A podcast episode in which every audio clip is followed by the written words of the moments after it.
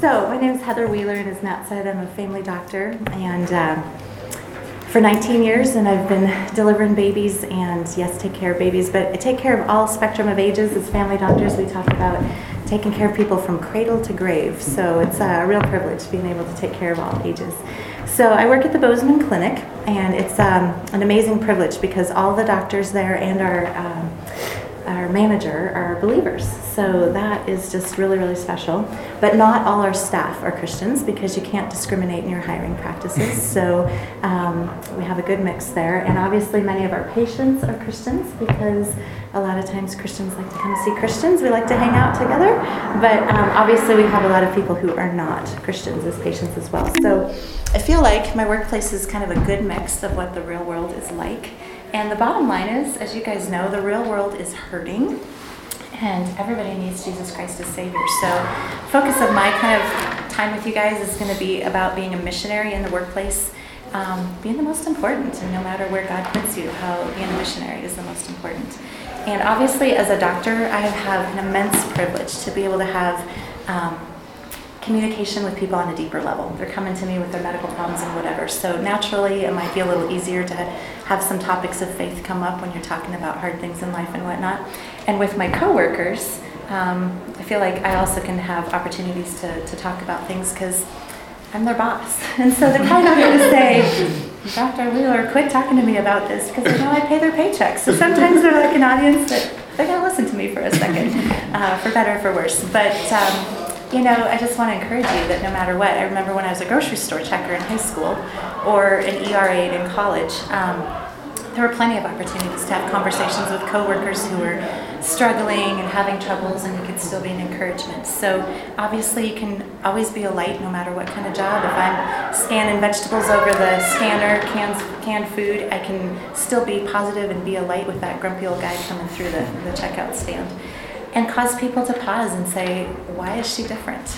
And so that's what you want. So when people do say, why is she different?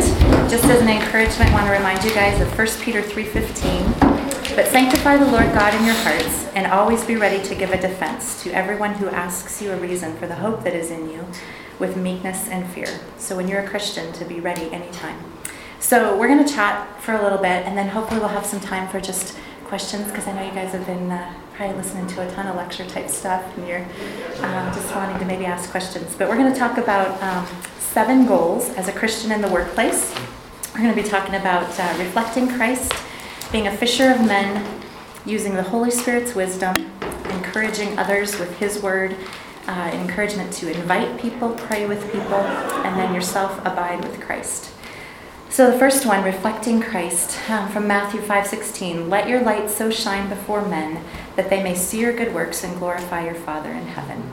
And so, yeah, like I started to talk about, it's important to be able to reflect the light of Christ. But just one caution I want to give you guys, you know, as a Christian doctor, um, I often have patients coming in and they're like, "Oh, Dr. Wheeler, I always love coming to see you. You're so kind. You make me feel better. How do you keep such a positive attitude?" And it would be very tempting to say, take some of those compliments yourself and go, oh yeah, I do do a pretty good job, don't I? And yet, obviously, no, try to reflect that back to the Lord. And it might just be when they give you a compliment, you know, just simply graciously saying thank you, but um, also perhaps use that as an opportunity to be able to bring up something of the Lord, like, yeah, God is good, isn't He? Or thank you. It's a privilege to be a part of your care and see how God has provided. It's just a quick thing, you know, if you're in a business or something and they give you a compliment, it's been a privilege to be a part of your care and see how God has provided. And just let it go, and they might go, God, what? But it kind of left a little thought in your mind. Um, number two, be a fisher of men. so in the workplace, good to have intentional conversation. It's not just going to happen. Uh, and so throw out bait and see if you get a bite. Um, coworkers, clients, patients, everybody has difficult times. And so often I'll say with patients when I know they're having something hard or a coworker, what sources of support do you have in your life? Do you have family, friends, faith? And faith is kind of that generic term that doesn't offend anybody. And it might give you a window into where they're at in their life. They may say, oh, yeah, I go to the Lutheran church and da da da da, or, you know, who knows what they're going to say. But at mm-hmm. least you might have a better idea where they're coming from. But when they take the bait, what do you say? And so that brings the third thing. And I encourage you to use the Holy Spirit's wisdom. And so, trusting in the Holy Spirit for the words to say, to pray constantly while you're interacting with that person, and He will give you the words. And so, part from uh, 1 Thessalonians 5:17, it says, "Pray without ceasing." And from Matthew 10, 19 through 20, and this in context is dealing with persecution, but I also think it's applicable. It says, But when they deliver you up, do not worry about how or what you should speak, for it will be given to you in that hour what you should speak. For it is not you who speak, but the Spirit of the Father who speaks in you. And I have so many examples in my career of speaking with patients or coworkers for that matter, where I'll have thrown out the bait, they'll have said something, and then I'm like, okay, now Lord, what do I say? And I just do. I start praying praying, like silently, obviously, um, constantly, like, Lord, where am I going to go with this? And sometimes um, the shade goes down, and it's just clear that, okay, I said a couple of things, but they're not ready. Don't hit them over the head with the Bible or anything. Just stop and wait for another opportunity. Other times, I'm totally amazed where the conversation ends up going. And I've had conversations with patients where I've given them the full gospel message. And at the beginning of that conversation, I had no idea I was going to be doing that. And sometimes I'm like, what on earth did I just say? What just happened? And it's, again, because I truly think the Holy Spirit spoke rather than me speaking. And it takes away that fear in my own self, like, oh, what am I going to say? It's like, I'm like, Lord, tell me what to say. What should I say? What should I say? And then He gives the words. Uh, number four is to encourage people with His word. So when you're dealing with friends, coworkers, clients, whatever. I mean, a lot of times people have depression. Um, encouraging them to read the Psalms is a good place to deal with depression, as you guys know. You know, if they're trying to seek wisdom, Proverbs has so many areas for wisdom. And then I think a ready reference is a good thing for people who don't know about Scripture. And the reason I say this is um, when I was in college, I was struggling at one point with anxiety, and I'd been a Christian as a young gal, but hadn't been encouraged in reading God's Word. And I was like, why do you have to read that dusty Bible on the shelf? And at a hard time of anxiety, I went to my Ready reference in the back of the Bible and saw all the verses about anxiety. And one that I saw was First Peter 5 7, cast all your cares upon him, for he cares for you. And I was just like, wow, I know he's my Savior and all, but he cares for me? He cares for me? And it just encouraged me to want to read more of God's Word, and I developed a love for God's Word and wanted to read the whole Bible and whatnot. But obviously, with non believers, they don't know where to start with God's Word. They're like, do I start in Genesis? Where do I go? And ready references, I think, can have uh, their flaws. Obviously, sometimes things can be taken out of context and whatnot. But it's a starting place for people. And so I have a coworker who was really struggling with anxiety and I was able to bring her into my office and we privately prayed and I gave her this ready reference that had all these verses about anxiety, similar to what I had done years ago. And she was like, Oh, this is going to be so good. I'm excited to go home tonight and read this. And who knows? I don't know exactly where she's at now, but I'm hoping she's reading more of God's Word than just that ready reference. So, having those, encouraging people, because uh, obviously we can say so much, but it's God's words that matter more. And then number five, invite. So don't be afraid to invite people to church or Bible study. And um, it may be that you know you've planted a seed or just said I'll be praying for you or something like that, but you just don't have the opportunity to have more conversation or um, you know you're like I can't share the whole gospel with them. Invite them to church and let Pastor Brian take up where you left off, or maybe they'll meet somebody else there who can encourage them. And so oftentimes I'll just say. Um, yeah, I go to Grace Bible. You're welcome to come there anytime. It's kind of a big church, but sometimes that's nice because then you can be um, anonymous there and kind of figure out if you like it before you meet somebody. And if you want to get involved, there's small groups. And I just kind of let it go. So many people want to be invited. And I've sat in Grace uh, for a Bozeman High Jazz concert, and I've heard people go, Oh, this is a nice building. I always wondered what it looked like in here. And we've invited kids to Vacation Bible School, and their parents came later, and they're like, Yeah, I always wondered what door you went in with this big church. People are just wanting, they're curious. They drive by on 19th, and they're just wanting somebody to say, come to my church. Sometimes people think they need an invitation, and we're all like, you don't need an invitation, just come. But, you know, invite them. So if you're inhibited yourself, that's a simple thing. If they're going through something hard, you can just say, hey, I don't know about you, but I have hard stuff in my life. I couldn't do it without my faith. I go to Grace Bible. You're welcome to come there anytime. Um, and I have an example of this. I had an OB patient, pregnant patient, who was having a difficult pregnancy, and uh, in the end, the Lord just really protected her and protected her baby. And uh, I had asked her, you know, is there any aspect of faith in your life? And she's like, no, I don't really go for that stuff. And I just simply said something like, wow, well, you might not be going for that stuff, but God is going for you because I'm a Christian and I've seen some amazing God sightings here where He's really protected you and your baby and just left it at that. I think she must have known enough about me or the clinic. I didn't say anything about inviting her to church, but I've seen her at Grace three times now. and so you just never know what simple little thing you say might have an impact. Um, and then the sixth thing uh, pray with people. And so you can just. Uh, you know, say, I don't want to offend you, but I would love to pray for you. I can pray on my own, or I would love to pray with you right now. And I think praying right now is so impactful. And part of that is when I was in a college Sunday school class, I grew up with a Christian mom, but for whatever reason, she didn't pray out loud with me very often. And so I was in the Sunday school class where you guys probably do this all the time go around, share your prayer requests. And they prayed right then and there for my prayer request. And I was like, wow, they prayed for me.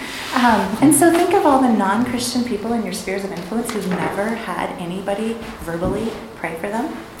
And so I have another patient that comes to mind. I had been taking care of her for years. I knew she didn't have any aspect of Christianity or faith in her life, but she came in for a physical and she was depressed and she was sad because her husband had just lost his job.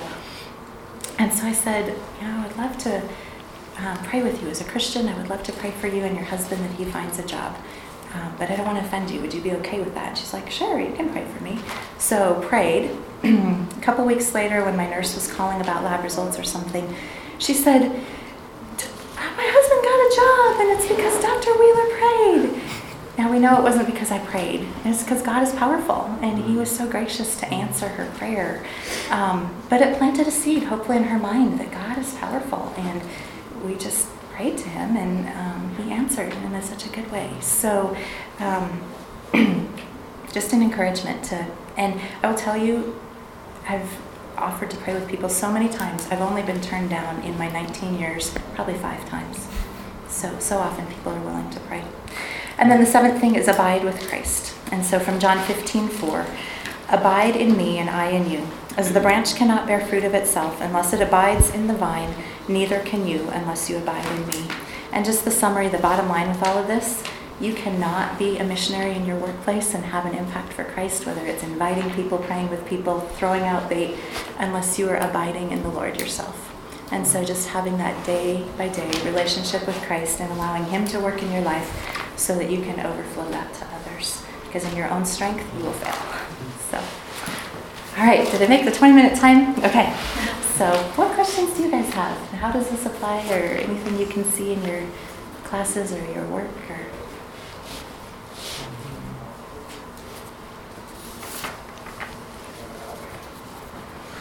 you might be all questioned out. I don't blame you. So, I'm a medical assistant at a dermatology clinic, and I'm sure you know, just like with the busyness of patients, like we're seeing a patient every 15 minutes. So, how do you best balance time with coworkers or constantly? Right, and that is such a good question because um, you want to keep up that reflection of Christ, and part of that um, is working heartily as unto the Lord and being a good worker. And so, you know, if you're constantly chatting with coworkers about the Lord and not getting patients back and yeah. doing your job, that's not going to be a good witness. So you want to be consistent in your character and be a hard worker, be trustworthy, be efficient, be calm, all of those things. But you can still throw out little snippets. Yeah. Like if a coworker's saying, "Oh man, my husband and I might be divorcing," and it's like, "Oh my goodness, that is so difficult. I'll be praying for you." You obviously don't have time to right then and there yeah. have a counseling session when you need to be getting people back mm-hmm. um, into the office for their dermatology appointments. But I know that might sound trite. I'm praying for you, but it opens that little window of yeah. she's praying. I wonder what church she goes to. Or maybe later you can have a conversation, maybe over the noon hour where you'd give up your, your own time and having lunch and you could actually talk together or at the company picnic or whatever. And so it's easy to just have little seed planters out there and then, you know, maybe at five when you're both leaving the office and you talk in the parking lot for 15 minutes about it. So, but you don't want to um, be so busy handing out tracts and trying to save everybody that you're not doing a good job in your workplace. Yeah. Mm-hmm.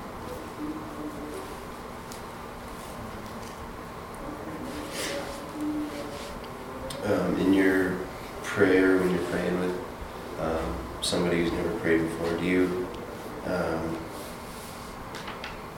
there were times where you're just sort of not ignoring their requests, but looking at their heart and just praying for them as a person, you know, as opposed to being like, God, give them what they need here, and, and more so just praying and, and showing them that you care for them. And that might come later, but it's, you know, like, is there a, um, a guideline maybe that you have? Yeah. You're exactly right, because we don't want God to just be a genie, or it's like, give her husband a job. Mhm. But um, as, and especially for me with diseases, this is easier than maybe that example I gave, where, you know, oftentimes I'll just pray with them and say, you know, Lord, we humbly ask if it's your will that you would heal them of this disease. Um, but if not, I just pray that you would provide strength and comfort and whatever Susan needs to get through this difficult time. And, you know, genuinely showing through your prayer that you care for them and that God cares for them. But being careful too to not use so much churchy language that then they're like, whoa. Like, if you're like, and we just pray that she would be saved and that she would come to your throne and repent of her sin, and it's like that might be too much in the first prayer. But if you're just gen- genuinely like, you know, pray that her husband gets a job and that you would provide for their needs if he doesn't get a job and that you would just show yourself and that you care and da da da. In, in simple language with a heart of genuineness. Mhm. Yeah.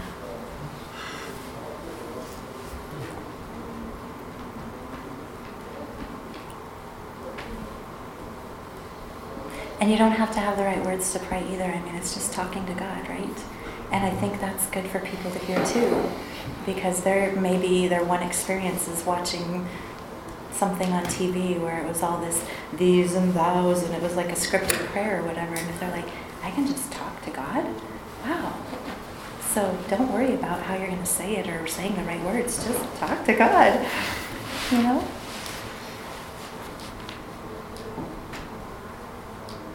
Is this all a repeat of everything you've done at this conference the whole time? because hearing the same thing over and over.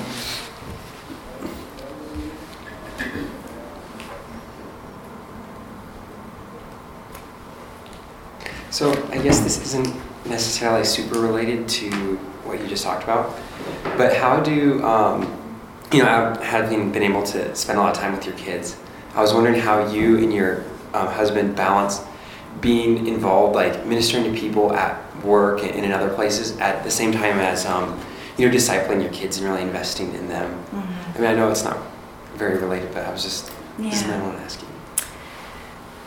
I think it just, again, goes back to abiding in Christ and just uh, trying to discern, be wise and discerning what He has you do in ministry. And for me, um, you know, everybody's different, but uh, feel like the Lord has called me to be a doctor and to be able to minister in that way.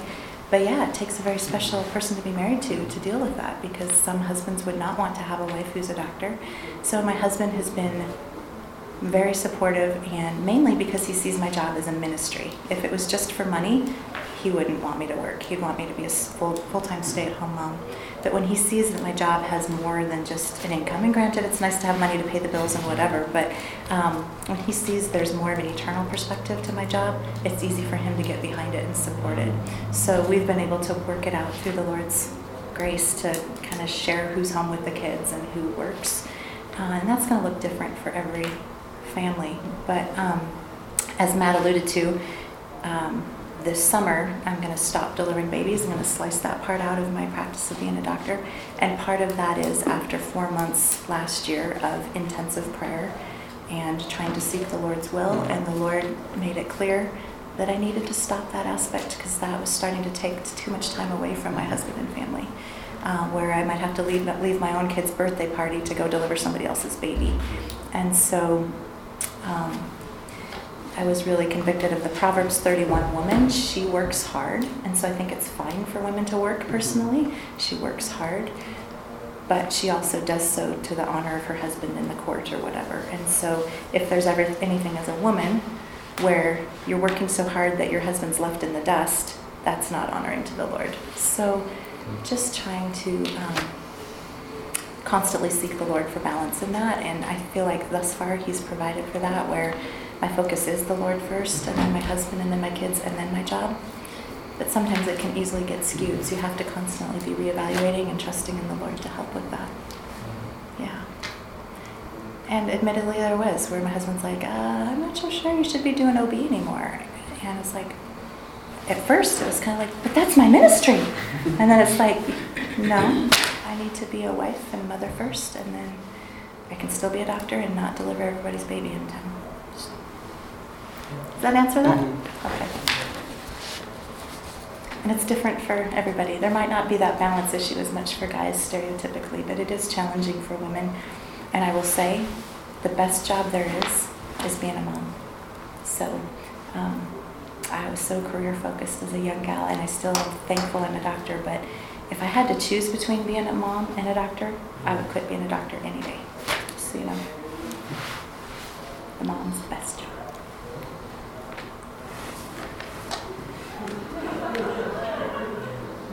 How many kids do you have? Four. How old are they? They are 16, 14, 12, and 9. Yeah. And that's what it boils down to with whatever job you do.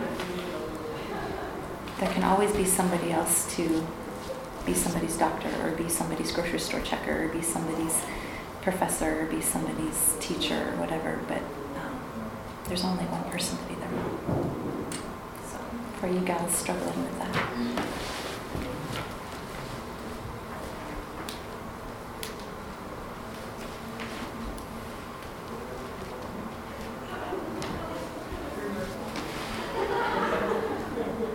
I feel like I'm in the boiling river right here. I sat inside. I could have taken off.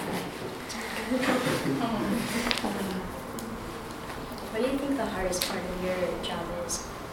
Or whether it's like your job as a doctor or being a mom? Like, what do you think the hardest thing you struggle with is? Admit the juggling act of the two is challenging. Um, the hardest part of my job, sometimes for me personally, the long hours, but more so, um, a hard thing is when you see that somebody is spiritually sick and it's not just physical, they keep coming to you and they think there's something wrong physically and whatever, and you see they're spiritually sick and you try to plant the seeds and throw the bait and all of those things. And yet they just will not surrender and come to the Lord. That is really hard. When, you know, they're suicidal and they've been on 20 antidepressants and none of them are working because it's not a physical problem, and sometimes it is. Sometimes antidepressants are necessary and they work for example, but if somebody, you just know it's because they need the Lord and it's a spiritual problem and you can't shake them and be like, need Jesus. And because it's not going to happen in my timing, it's the Lord's timing. But sometimes I can get discouraged with the timing when you see that that's the answer and yet they're blind and they can't see it. That's hard. It's really hard.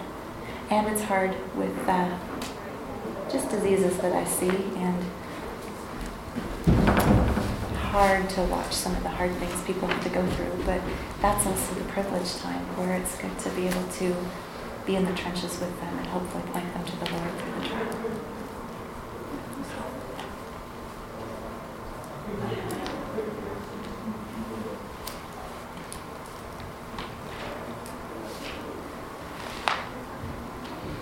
Is anybody here medical? Okay, thanks. Oh, yeah, you are, of course. Of course, dermatology. Yeah. I hope it applies to no matter what you're doing, you know, just ways to start conversations with people you're working with. And again, it gets back to the Holy Spirit wisdom because sometimes it might not be appropriate in certain settings to say something and it would just be better to show your character and not, not say a word. So.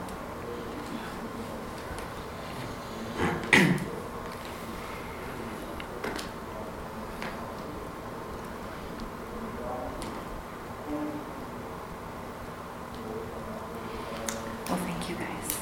Happy to answer more questions, but happy if you just want to have a break and talk.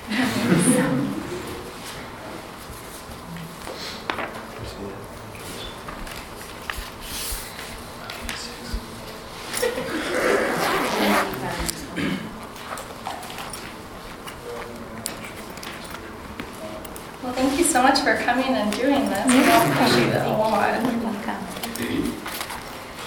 Are there quite a variety of things that Dr. Ahmet, Mr. Grubb, and Mrs. Moore have talked about? Yeah. Yeah. Perspectives? Yeah. Yeah. Good. a lot of the same themes, but sort of played out in different practical ways. Mm-hmm. Yeah.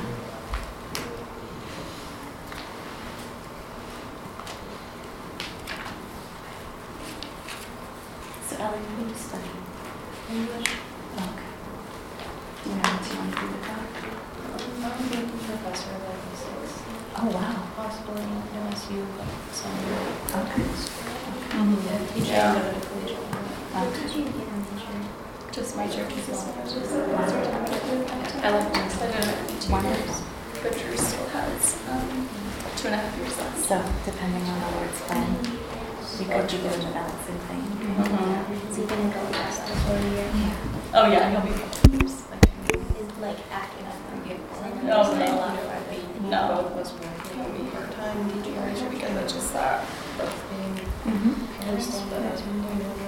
Hosting, but as we know, there's A little bit no different, like, too. It's a tradition. Like in the valley for sure. like where we live, especially since my career would be in a much smaller field. Mhm.